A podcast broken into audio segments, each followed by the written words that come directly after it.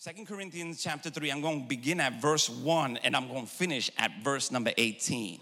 So just bear with me, amen, hallelujah. I'm going to read all the scripture now and then we're just going to go, amen. Hallelujah, Jesus. Second Corinthians chapter 3, beginning at verse number 1. When you have it, shout amen. This is the Apostle Paul speaking, amen, to the church at Corinth.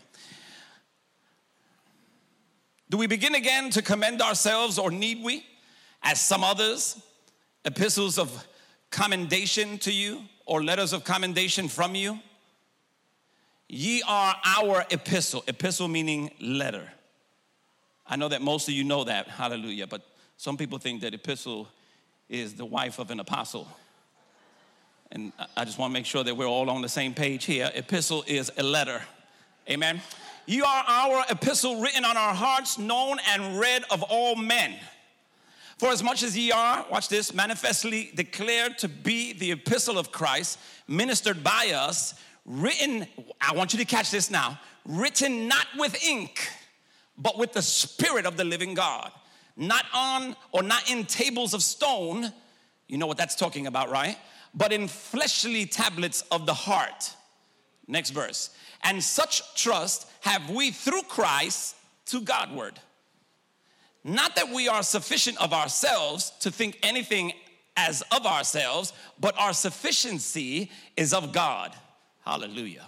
Who also have made us able ministers of the New Testament, not, hear this again, not of the letter, but of the Spirit.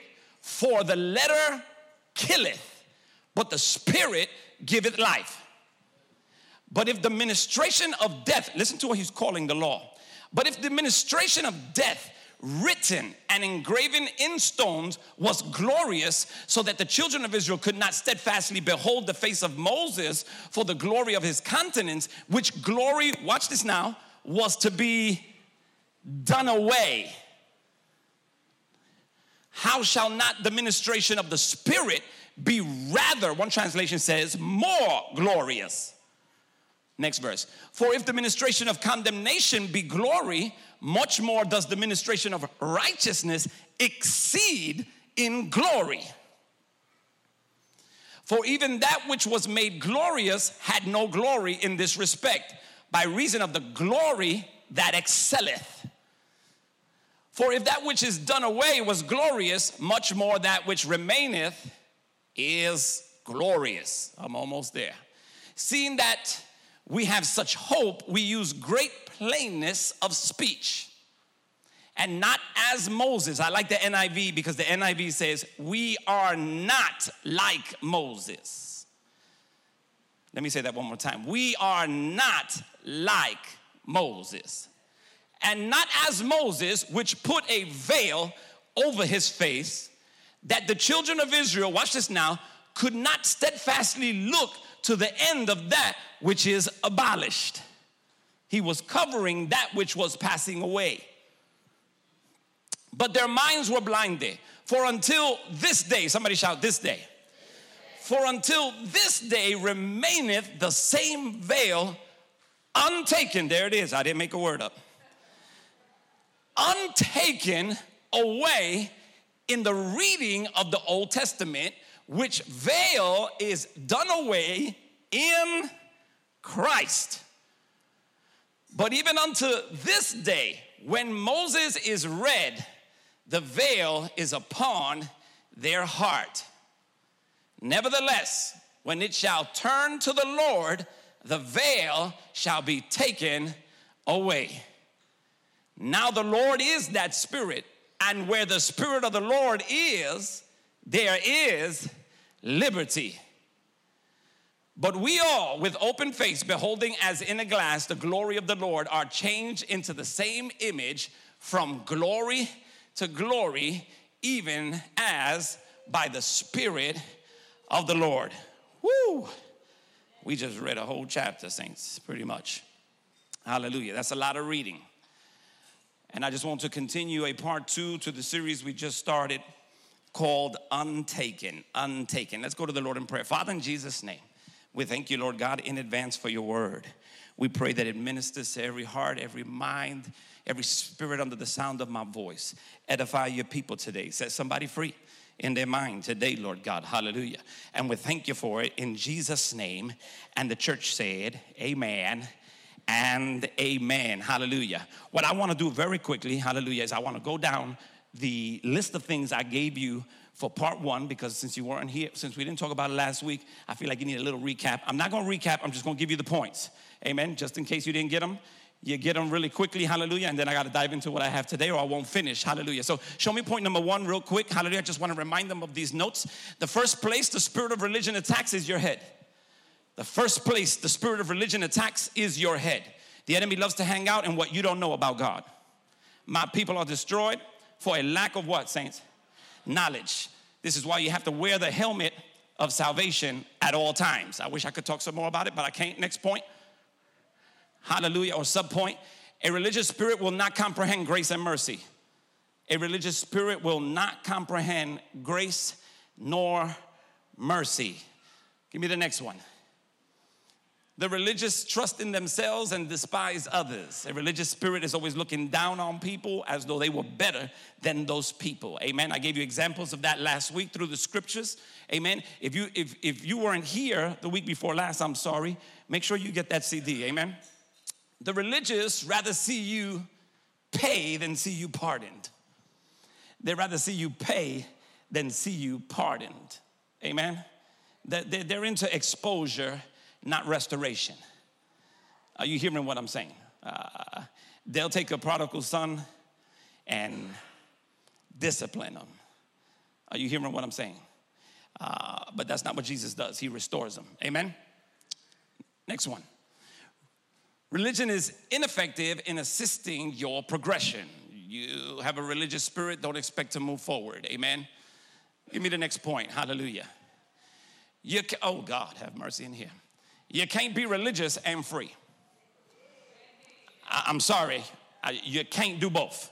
You're either free or you're not. But you're not bound and free. Are you hearing what I'm saying? You're not religious and free at the same time. He who the Son sets free is free indeed. You're either free or you are not. Let me see the next subpoint. Unveiled faces see glory by looking through a mirror, not a magnifying glass. A religious spirit is always looking at others. Somebody who's really growing in glory always looks at themselves first. They see and taste glory through a mirror. Amen? Because they look at themselves first. But the religious look at others and they do it with a magnifying glass. Are you hearing what I'm saying? Oh man. Next one, because I can't, I can't do it. Okay. The protocols of the law were observed on the other side of the veil where the glory was not. I'm gonna read that one more time because I'm gonna hang my nail right here. The protocols of the law were observed on the other side of the veil where the glory was not. How many of you know that the glory was on the inside of the veil. In other words, in a place called the most holy place or the holies of holies. All these protocols to the law were observed on the other side of the veil where the glory was not. You guys got that so far? Listen to me. God challenges Moses to build a tabernacle, to build the tabernacle, amen? And there is a twofold reason why God tells Moses to build this tabernacle. Number one is to show the people how God moves. That's number one, to show them how I move. Number two, watch this, he wanted them to understand that the tabernacle was not just an architectural design, but it was also an illustration of how God built man. It was also an illustration on how God made man. Are you hearing what I'm saying? Oh boy. Notice that the tabernacle was a temple that moved. And man is a temple that moves. Amen.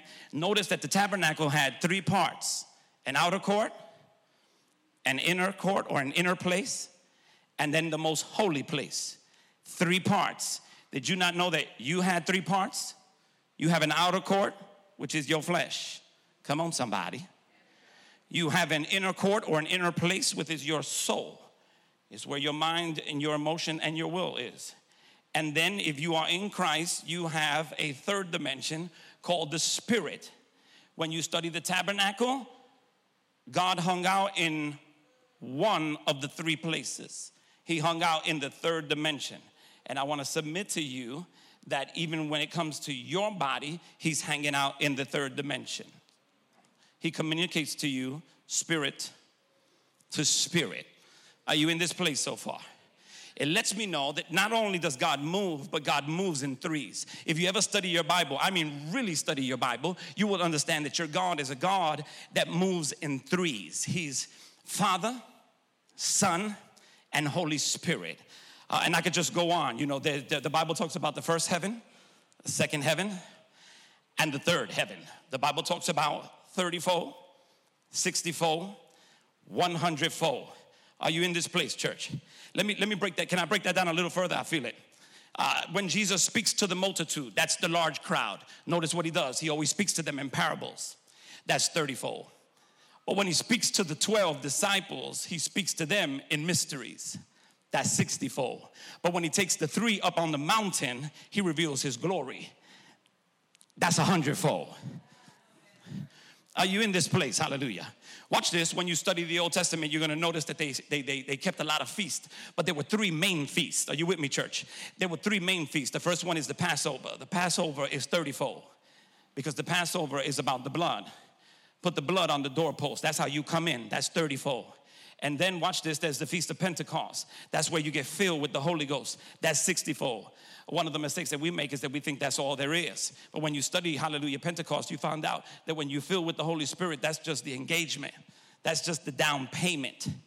That's what the, the Bible refers to as the earnest. That's amazing, but that's not everything. And then there's, watch this, the Feast of Tabernacle. Uh, uh, some of it refer to it as the, the, Feast of Trumpets, amen? And that's talking about, watch this, uh, us forever being in His sight with Him. Uh, that's talking about his return. That's talking about a new heaven. That's talking about a new earth. You think it's good now? It's about to get real good, saints. Are you hearing what I'm saying in here? That is a hundredfold. God speaks to us in threes. When God gives us revelation, He gives it to us in levels of threes. There's milk for the baby, there's bread for the young one, and then there's meat for the adult, for the mature. Are you in this place, church? Watch this. I like the way the Apostle Paul put it. The Apostle Paul put it like this at a place in the Bible. He said, I speak to you, children. That's 30 fold. And then you, young men. That's 60 fold. And then you, fathers. That's a hundredfold. Are you following me? Watch this. The Bible talks about, hallelujah, first the blade, then the ear, then the full ear of corn. And if you know anything, that's harvest. If you don't know anything about harvest, just stay with me for a second. But watch this you're not supposed to eat the corn until you have the full ear of corn. And I wonder if I got those kind of people in here, hallelujah. Because the people who are ready for the full ear of corn are people, hallelujah, who 34 won't feed you no more. There are people who are on another level, hallelujah. Watch this, and 64 won't feed you no more. Because 30 and 60, watch this, is milk and bread. And you realize you can get that in prison. I'm ready for somebody to give me some meat. I came to church today on a weekday so the pastor could give me something I could chew on. Is that anybody in this place? Is that anybody in this place? Come on, talk back to me, church. Hallelujah. When, when you talk about baptisms, hallelujah, watch this. You you have, watch this, the baptism of the Holy Spirit. You have the baptism of water, and then you have the baptism in the Holy Spirit. And the baptism of the Holy Spirit is not the same as the baptism in the Holy Spirit. And without, without being even too deep, hallelujah, even grammatically, they cannot be the same. Are you understanding what I'm saying? The baptism, watch this, of the Holy Spirit is when you repent. When you repent, watch this, and you give your heart to Jesus, the Holy Spirit baptizes you into the body of Christ. After you are baptized into the body of Christ, then you are baptized in water. After you are baptized in water, Jesus baptizes you with the Holy Spirit and fire. Are you in this place, church? It is Wednesday night. Are you blessed in here? Oh, God, have mercy in here. You see God moving in threes all throughout the Bible. Can I give you a little more before I move on? David had three anointings. I say he had three anointings. He was anointed by Samuel, hallelujah. His first anointing, watch this, was for ruling over lions and bears. Lions and bears, hallelujah. His second anointing, the people anointed him, watch this, to be king over Judah.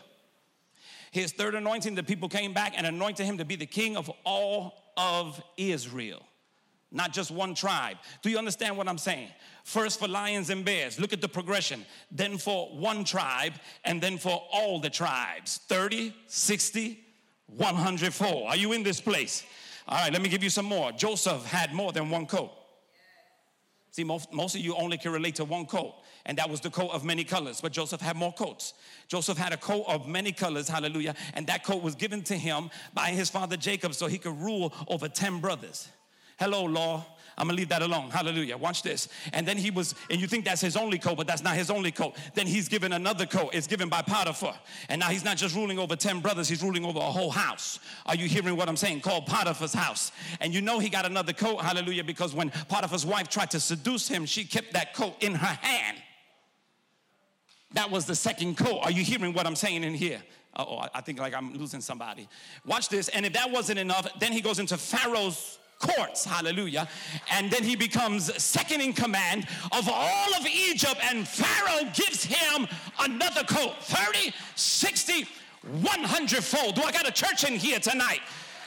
My God, have mercy in here. Let me talk to you. Let me give you one more. Ruth, hallelujah. Ruth is gleaning in a field. She's begging, and the Bible says she's picking up leftovers, hallelujah. She's gleaning in the field. They're leaving leftovers for her, hallelujah. That's 34. If that's not enough, a man named Boaz sees her and says, Man, she's kind of cute. And then tells the man, Leave handfuls on purpose for her and she stumbles into it. That's 60 fold. And if that's not enough, she marries Boaz and now she owns the whole field 30, 60, 100 fold. You serve a God that moves in threes. Hallelujah. I'm not so sure you want to have church today. Hallelujah. Are you blessed in here, church? This tabernacle that we're talking about had three parts an outer court, an inner court, and of Holy of Holies. You have three, por- three parts body, soul, and spirit. Amen? Outside the veil were all these things you needed to do to qualify for what was behind the veil. On this side of the veil, you had to do all these things in order to qualify for something that was behind the veil. Are you in this place, church? That was the summation of the law. It was the protocols. You know the protocols, saints. Listen, let me name them for you the feast, the diets, yes, the diets, the fabrics, the washings, the calendar days, the burnings, the Sabbaths. Come on, somebody. All these things had to be observed on the other side of the veil where the glory of God was not. Stay with me, church. Hallelujah. This is why religion can't heal you.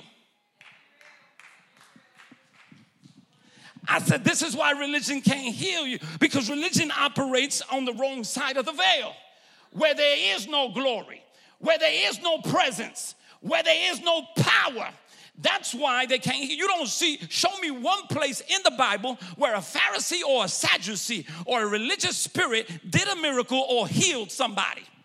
And you're not gonna find it, hallelujah. As a matter of fact, what they did was they, they went to Jesus and said, Give us another sign. Show us a sign. On one occasion, they brought a blind man to Jesus and they said, Here, Jesus, do something with him. And you know what Jesus did? Jesus said, I will. Grab them by the hand and move them away from that spirit. You don't hear what I'm saying? Took him out of the city and then he touched them and then he healed him. Because watch this, everything doesn't happen everywhere. I learned that a couple weeks ago. I said everything doesn't happen everywhere. Hallelujah. There's, listen, I've learned, hallelujah, that mentality can hinder the anointing. I said mentality can hinder the anointing. Jesus goes to his hometown called Nazareth. And in Nazareth, the Bible says he could not. It didn't say that he would not, it said that he could not do but one or two miracles in Nazareth. Now, you don't get more anointed than Jesus. When you when you want to talk about anointing, Christ is not Jesus' last name. Christ means anointing or the anointed one. You can't be more anointed than the anointing itself. And Jesus gets in a city where the mentality hinders the anointing. And Jesus could only heal but one or two people because of their mentality. In the story I just mentioned, he had to pull a man out of a spirit of religiosity so that then he can heal him. Because in the presence of that spirit, hallelujah, healing don't take place. Are you in this place, church? Hallelujah. I'm coming after that spirit today. I hope you're ready for me. Hallelujah. Watch this. On the, on the other side of the veil, they didn't need to observe that. Everything they observed out here, they did not have to observe in here because in here was the glory. In here was the mercy seat. In here was the Shekinah. Uh, in here was the presence of God. Hallelujah. You know, the thing that, that gets me when I study this out is that if you ever saw the outer court, that's where the most people were. Most people are stuck on 34 in the outer court, where the only light you get is natural.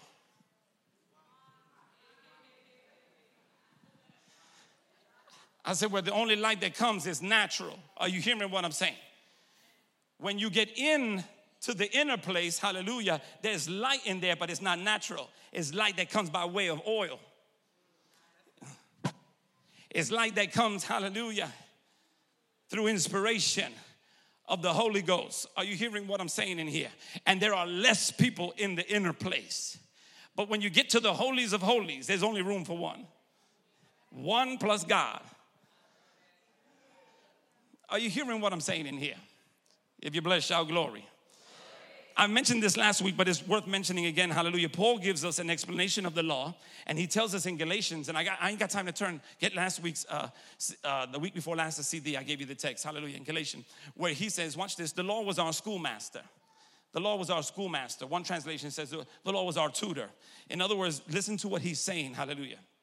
He's saying the law was not the teacher. The law was that thing that guided you to the teacher, who is Jesus Christ. Are you with me so far? The law, in other words, was like, watch this, not the teacher, but the bus driver. Uh, the law was the one that picked you up and carried you to the teacher. One translation used the word tutor. I like the word tutor, amen. Because if you know anything about a tutor, a tutor uh, comes, let's say you are struggling with math you know, that's not that's one of my least favorite subjects. Amen. Uh, you're struggling with math, hallelujah. A tutor comes, a tutor is coming, watch this now, uh, for a time. Let me just say that one more time. A tutor is coming for a time. And that tutor is coming to give you insight that you did not have. It's not that you don't have information, but the tutor has insight that's going to help you understand, hallelujah, how to work it so that when he's not around, you can work it for yourself. Are you in this place? The tutor does not take the test for you. And the tutor is not your daddy. I said, and the tutor is not your daddy. Watch this. We are not like Moses. These people always talk like Moses was their daddy. And Jesus said, I'm Moses' daddy. Moses is not your daddy. I spoke through Moses to you. Are you hearing what I'm saying?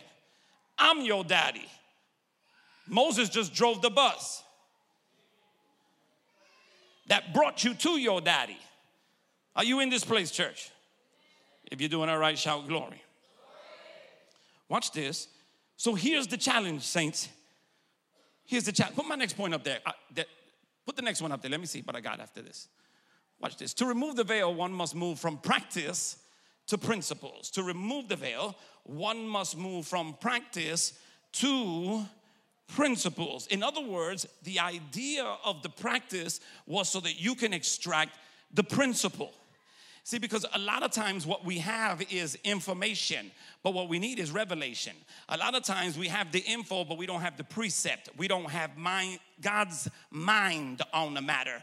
We read the text, hallelujah, but we don't have the original intent of God concerning why He wrote the text in the first place. This is why Jesus often found Himself arguing with religious people saying, You say this, but I say, Are you in this place, church?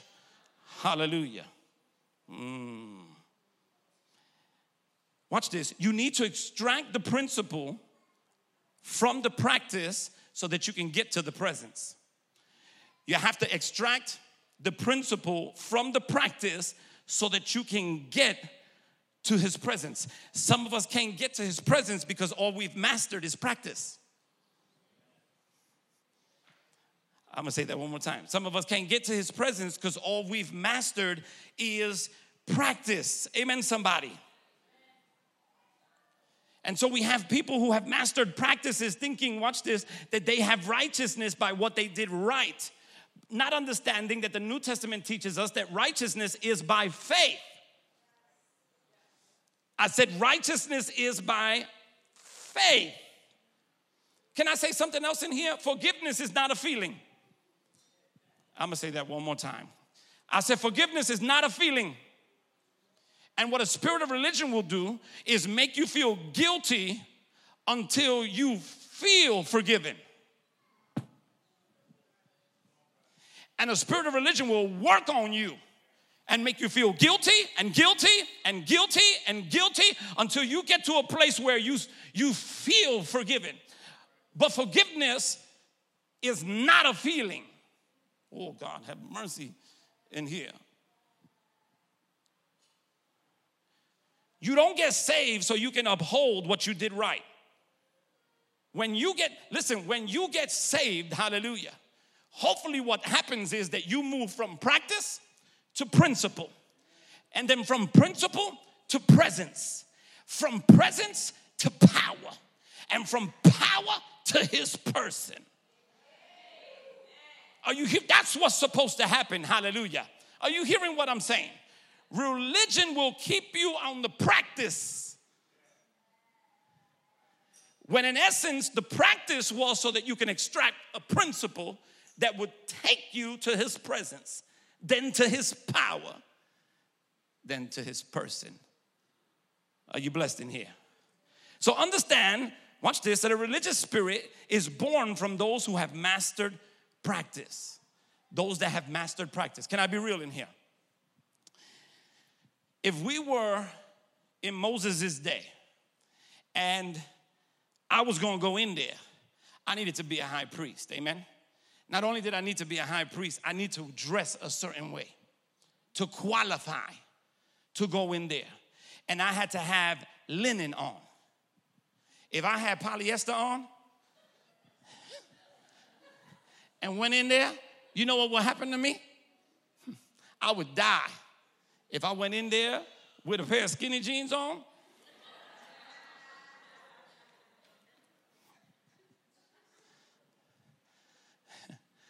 I would die. Watch this, because that was the practice. But the practice was meant, watch this, for me to extract a principle that is far deeper. In other words, watch this. In other words, the practice of wearing visible garments was so that I can extract a principle about invisible garments.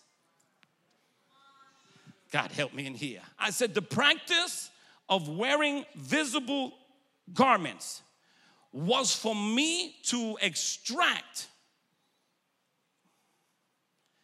a principle about invisible garments.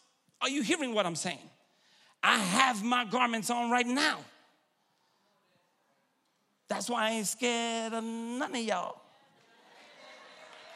I said, I have them on right now. Just in case you don't know what those garments are called, they are called the armor of God. They're not visible, they're invisible, hallelujah, but I can wear them tighter, hallelujah, and they're more powerful than the garments you wear that are visible. And so the practice, hallelujah. Listen, God would rather have you wear your armor, his armor, let me clear that up, than you wear all white. I said, God would rather you wear his armor, which is invisible, than you wear all white to try to let everybody know how spiritual you are. It was a practice. Somebody shout practice. So that you can extract a principle that took you to his presence. I think it's my next point, actually. Hallelujah. Put it up there very quickly. Spiritual attire is greater than physical attire. You look at what I have on visibly and say what you want, but I'm dressed in the spirit. Ooh, God have mercy in here. Hallelujah. Listen, the practice coached us into the principle, and the principle takes us into his presence. Why do you need principles to get to his presence? Listen, Jesus comes up to a woman at a well. You know this story, John chapter 4. And he tells her, watch this, after he calls her out, you know, he tells her all her business because Jesus can do that. He can get all up in your kitchen. Yes, he can. He told her, she said, she, he said, he said, get your husband. She said, I ain't, she said, I ain't married. He said, I know you not.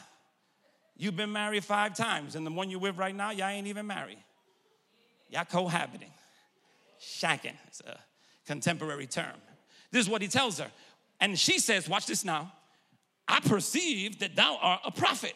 So when she notices that he's spiritual, she wants to become spiritual. And so she says, We worship on the mountain.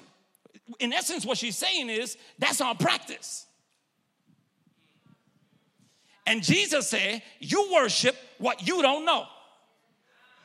Because if all you do is master a practice, you've never been in his presence. So you worship what you don't know. Because watch this, the number one object of a religious spirit is to keep you from knowing God.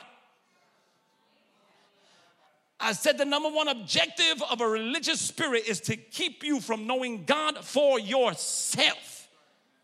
Religious and relationship don't go together. Are you hearing what I'm saying in this place, church? Mm.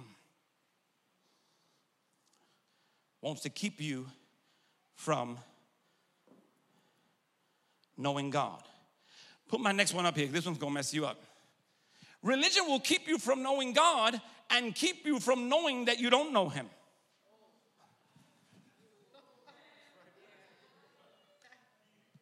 I'm gonna read it one more time until it hits your spirit. Amen. Religion will keep you from knowing God and also keep you from knowing that you don't know Him. Oh, you think you know Him because you got practices down packed. You don't know Him, you know about Him. This is why Jesus told those same Pharisees, watch this, you think, you search the scriptures thinking that in them you have eternal life. But the scriptures testify of me.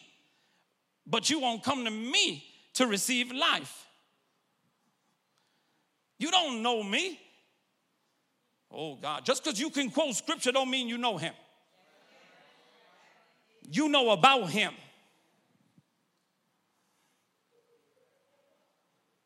The apostle Paul put it to you, put it like this. He said, I reckon everything I know as dung. And I hope I don't have to define that in here. As dung, D U N G, waste, excretion. Are you hearing what I'm saying in here? He said, Everything I have learned up until now, all my Pharisaical knowledge, all my progress in religion, I had to throw it out. Watch this, that I may know him. Ooh, I had to forget all those things that are behind me. God, help me in here. I was a Pharisee of Pharisees, taught by the best, thought that I was doing the will of God. I was practicing, but I didn't know Him. I didn't meet Him until He knocked me to the ground on the way, hallelujah, to Damascus. And it was there where I met Him. And in order to walk with Him, the first thing I had to lose was all my religion.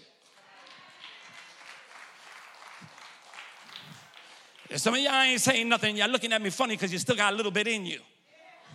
But that's all right. I'm going to pull it out. Let me tell you something. Root pulling is a hard job. Anybody watch this next week? I got a video for you. I wanted to do it today, but I just didn't have time. But I already got a video.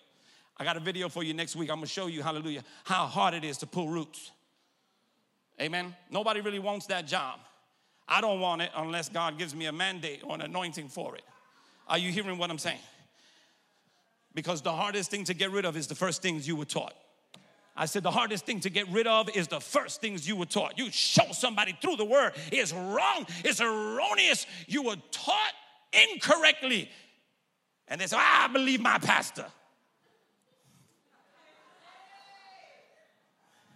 And I honor your respect for your pastor, but you still need to check the scriptures. I say you still need to check the scripture. You don't just believe what any man tells you, you got to check the scripture for yourself. Are you hearing what I'm saying? Because listen, it is possible for you to be rooted in the wrong thing. And once you've invested 20 years in the wrong thing, you don't just want to come out of that. You hope that it's true. You'll fight to try to defend that erroneous teaching, but it will contradict the Word of God. Amen.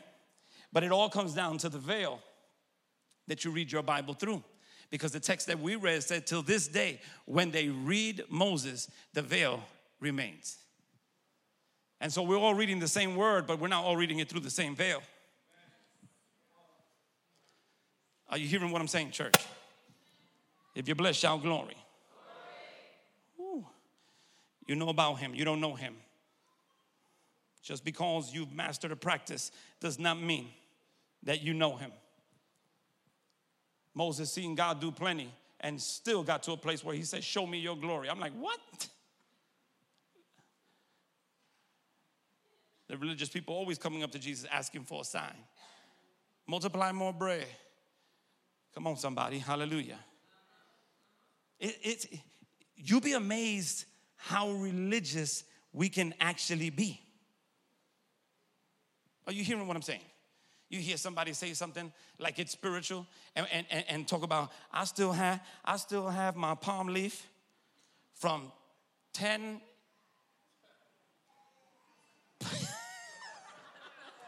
from 10 Palm Sunday services ago, 10 years ago. I still got the palm leaf from a 10 year old service and I got it in my car under the driver's passenger seat. Can I help you in here? Take it out. Take it out. It probably stinks. And it's all dried up by now. Can I help you in here? That ain't bringing you any extra angelic help that ain't bringing you any extra blessings from the Lord. Are you hearing what I'm saying, church? That's just ridiculous because those same people that had palm leaves in their hands and were screaming, Hosanna, three days later, those same people were saying, Crucify him and give us Barabbas. Barabbas. The same people. If anything, hallelujah, it shows you an example, hallelujah, of people who are unsteady, who will turn on you in a minute who will shut you down one Sunday and then two days, two Sundays later, you say something they don't like. I ain't going over there no more. Are you hearing me, church? It's ridiculous. Those same people betrayed Jesus. You think that he sees that as spirituality, and Jesus, in essence, is saying, Please don't even remind me of that. You're supposed to go from practice to principles, from principles, from, from principles to presence, from presence to power, from power to person. So watch this. Let me see my next point. I think it's the next one. Yeah, give me the next one. Until the veil is removed, the glory cannot be revealed. Listen, the presence is on this side, which means that the power is on this side. Why is power so important? Because watch this without power, there is no ability for you to be transformed from the inside. I said, without power, you cannot be transformed from the inside. And since religion works, watch this, on this side of the veil, they know they ain't got no power. So that what they got to do is they got to dress you up to make you look like you got power, to hide the reality that is you ain't got no power. So, what religion does is it changes you from the outside so you can disguise the fact that there's no power on the inside or that transformation has not taken place on the inside, only on the outside. Hmm. Amen? But Jesus was never fooled by a disguise. You can fool people, but you can't fool Jesus. I said you can't, because Jesus can sense power. Are you hearing what I'm saying in this place? This is why, watch this. Next week, I'm going to talk to you about the eight woes of Christ. The eight woes of Christ. Matthew 23, Christ gave the Pharisees eight woes. Woe unto you who? Woe unto you who? Woe unto you who? And he just begins to, my God, you're, never going to see Jesus upset like he's upset at religious people. Can I mess you up in here? Let me mess you up.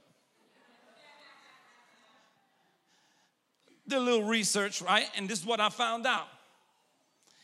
You know how many times Jesus rebuked the Pharisees and the Sadducees in your Bible?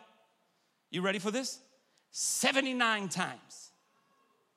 79 times he let the religious spirit have it. And he didn't hold back. Watch this. You want to know how many times he rebuked his disciples? Six times. Watch this now. In three and a half years. And most of them was to Peter. I ain't even lying, it's the truth. Most of them were to Peter. I would say like five. the rest of them only got one rebuke. Watch this 79 times to the religious people, only six times to the church. And it was because somebody was unsteady. So it's amazing to me why I see so much re- rebuke going on in churches. Oh boy. You want, okay, let me give you another one. Do you want to know how many times Jesus rebuked a sinner? You ready? Not once. Oh, I'm messing you up. All you scholars are going, wait a minute, wait a minute, wait a minute, wait a minute, wait a minute, wait a minute. Not once will you see Jesus directly rebuke a sinner. You will see Jesus ask them to repent and then restore them but not rebuke them. Oh, I got you thinking now. Not one, but the religious people. 79. No, come on, Pastor. Go check it for yourself. Wow. All right, let me give you an example. I'm, I'm on my notes now. Let me give you an example real quick. Watch this. They brought a woman to Jesus. You know the story. You know the story. Caught in the act of adultery. She was caught sinning. Okay? They brought her to Jesus. Watch this. And said, Jesus, Moses said, now remember, we are not like Moses. Watch this. Moses said, see, the reason religion cannot fix their eyes on Jesus is because they're too focused on Moses. Moses said, now watch this. Here you have religious folks, the Pharisees, who brought her to Jesus, and they got rocks in their hands. Amen, somebody. And a woman caught in the act of sin. So here you have a sinner, and here you have religious people. Who does Jesus rebuke?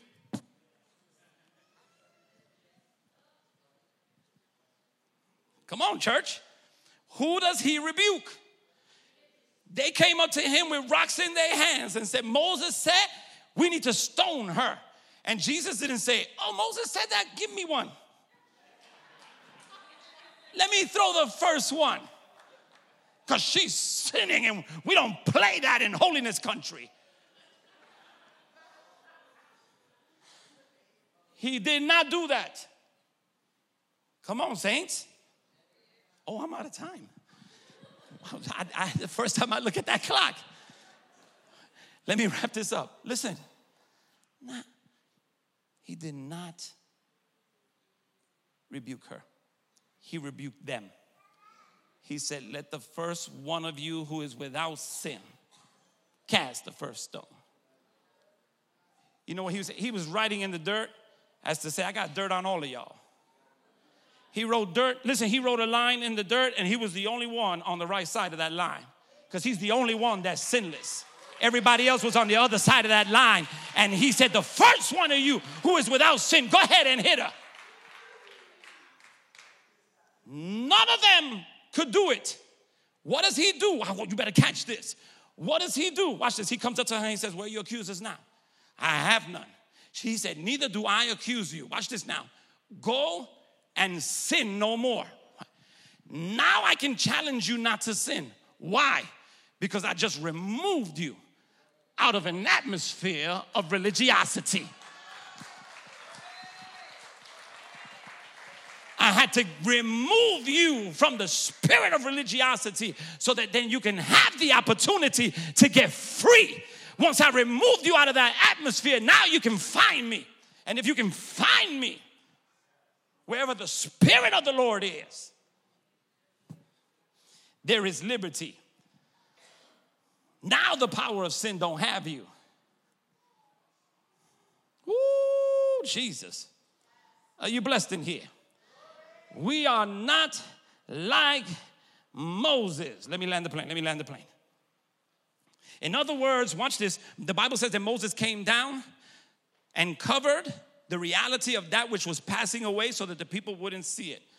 But we are not like Moses. We don't need to put something over us to prevent people from seeing what happened when we were with God. I don't need to put something on me to hide the fact that I have not been spending time with God. But I still make I still need to make you think I was. By the way I'm dressed. God, help me in this place. Can I submit to you that Jesus didn't step down 40 plus generations to establish a dress code? Are you hearing what I'm saying in this place? Hallelujah.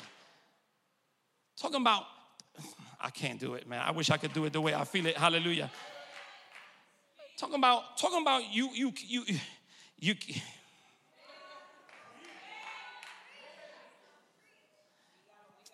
Talking about a woman can't wear pants. They didn't even have pants in those days. Can I help you in here?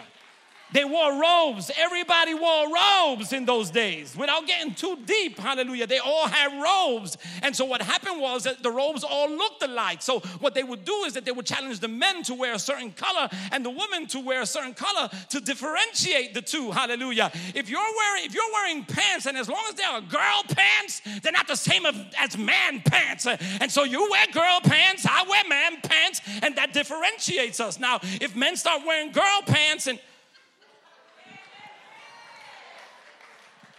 then we might start having a problem. Hallelujah. But it's amazing to me some of the stuff, hallelujah, that these people create. Because watch this, they never extract the principle, they never get in his presence. Watch this. So all they do is read the Bible and come up with more practices and more practices. And watch this, and now you can't have a beard. You can't have a beard. There's some churches out there right now that if I came in the door after they invited me to preach and they see my beard, they say, You can't preach here. And I'm amazed. I'm like, What do you mean I can't preach here? Jesus had a beard. They pulled his beard off, the Bible says. They have no Norelcos in Jesus' day. Are you hearing what I'm saying? That's foolish. That's nonsense. The anointing flows from the head and down to the beard for crying out loud. They had beards. The Pharisees had beards, religious as they were, they had beards. The priests had beards. It's amazing to me. And I'm sorry, the women get it worse than the men. They do. They sure do. I don't care. They sure do. The men could put on a brand new suit, but the woman has to look like somebody just finished mopping the floor with her hair. It's ridiculous. I'm sorry, I'm sorry, hallelujah. They don't like me. If they're watching me on Periscope, I ain't scared of none of y'all either. I'm pulling those roots out in the name of Jesus so somebody can get free in Jesus' name.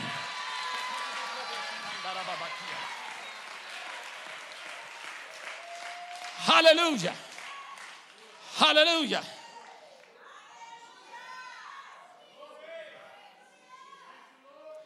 That ain't freedom.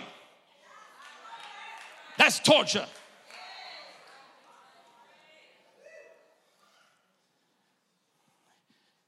They make you do it for their approval. If you're doing it for man's approval, it ain't God. God, help me in here. If God changes you, if God changes you from the inside, it will reflect on the outside. Oh, yes, it will. It will. I will not need to draw that much attention to myself if I've really been changed from the inside. I'll start dressing for Jesus, not for the approval of men. Hallelujah. I like when my wife dresses nice. I sure do. Let me leave that alone.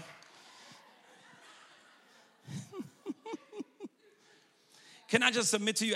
Can I have two more minutes? Listen, veil practice, veil practice. Some of you are not familiar with veil practice, but veil practice began in the Old Testament. Just in case you didn't know, veil practice began in the Old Testament. Even till this day, brides wear a veil. I don't know that most of them know why they wear it, but I know they wear it. Yeah, yeah, yeah, yeah. There was a reason the bride wore a veil. It's beyond this generation because this generation just can't wait. But there was a reason. Can I give it to you real quick? When a bride wore a veil, you got to hear me in the spirit. When a bride wore a veil, amen, she was letting that man know that was coming down the aisle, you ain't ready for this glory.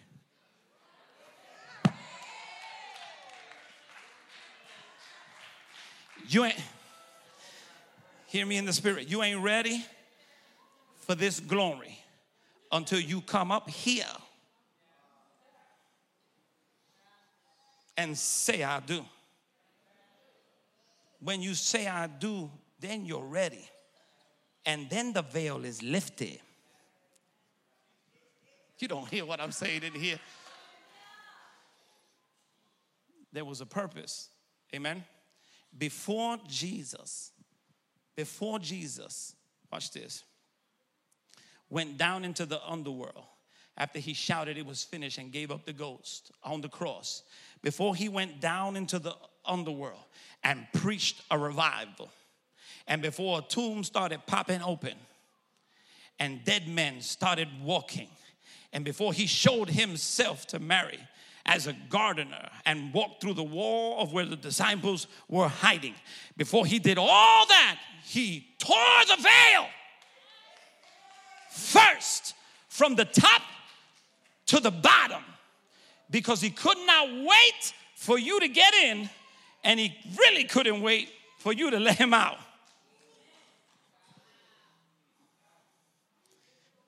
The veil is taken away in Christ. And now, if you are in Christ, you don't have to do all this. You don't have to observe all these things to qualify for what's behind the veil because He qualified you with what He did. You don't qualify by what you do, you qualify by what He did. And He tore the veil so that you have access by His grace. His grace is more powerful than any sin you struggle with. But you have to go through religion in order for it to work.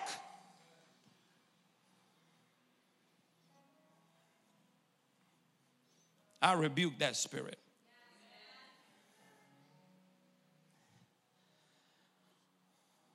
We ain't done, church. I'm gonna talk to you next week I can't even wait. I can hardly wait.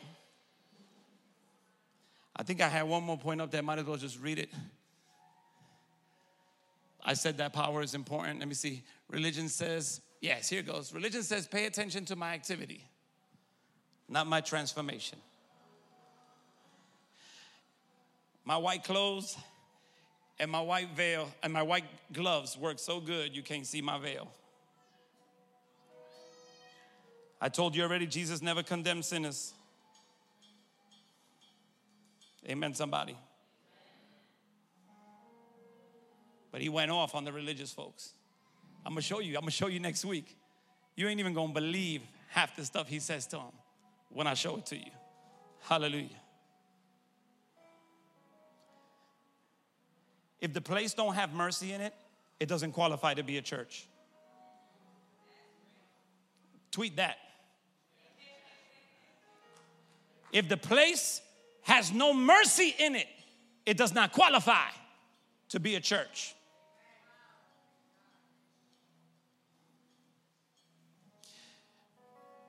I know, I know what the religious people are gonna say. They're gonna say, but doesn't judgment begin in the house of the Lord? Yes, it does. But it also says that mercy triumphs over judgment. If there ain't no mercy, when you get to the glory, when you get to the presence and the power and his person, you know what you're gonna find there? You're gonna find a mercy seat. You're gonna find two cherubims that represent the presence of God. There's no way you can worship God for real and leave that experience judgmental. Oh, y'all don't wanna hear me preaching here.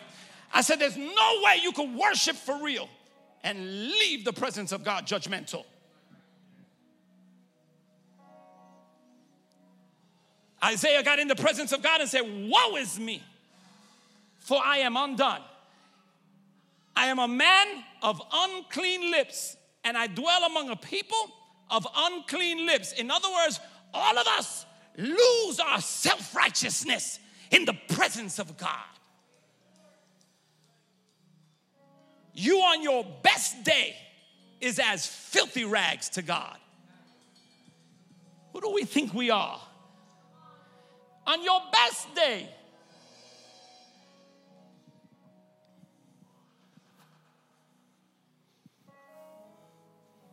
Are you blessed in here, church? I gotta close. Watch out for a religious spirit. And the reason I say watch out is because unfortunately, that spirit has gotten into the church. Even in your New Testament, you're gonna find the religious Jews trying to put heavy burdens on Gentile new converts and tell them they have to do this and they have to do that and they have to do this. That spirit is in the church. Amen. Do not be fooled just because they speak in tongues. And don't, and don't assume they're all right just because they dance good. I like to, listen, I speak in tongues and I dance with the best of them. Amen. I do it with a little limp now, but I can still do it. But you know what? I didn't grow up in the church. And it would have been nice to grow up in the church, right? But that's just not my story. Amen. And uh, in a way, I'm kind of glad that he dealt with me the way he dealt with me. Because I don't know church, I know Jesus.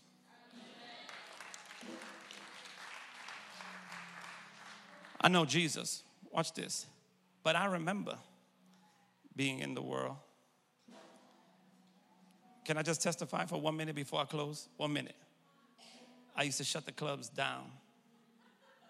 Or some of y'all don't see, some of y'all look at me, and y'all go, No way, Pastor, not you. You couldn't handle my testimony.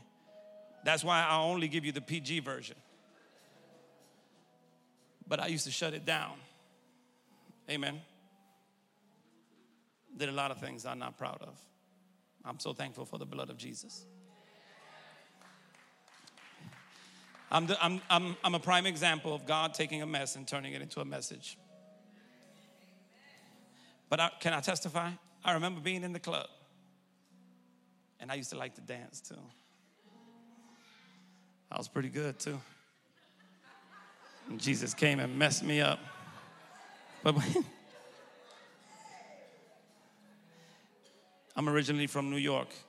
I've been at all the clubs Roseland, Heartthrob, Studio 54, Lemoore East. You name the club, the Copa. I was there. They knew me by name. I had memberships in every one of those clubs. Listen to me. I remember because while I was acting wild, I wasn't absolutely crazy. And uh, I recall dancing, and, and every now and again, someone you didn't know will come to you and aggressively dance with you. Hopefully, you don't know what I'm talking about. Hopefully, my. and this especially happens to the ladies. They'll be at the club. It's happened to me too, but be at the club and, and someone out of nowhere just aggressively comes and starts dancing with you. And if you are not crazy, right, your first impulse is like, who are you? Like, I don't know you. And I and I and I said all that simply to say this. Don't automatically assume that God is impressed with your dance. Do you know him?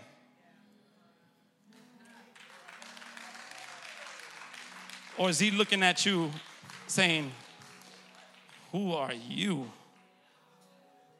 Are you blessed in here? Give the Lord a hand clap in this place. Come on, give him a good one. Come on, church.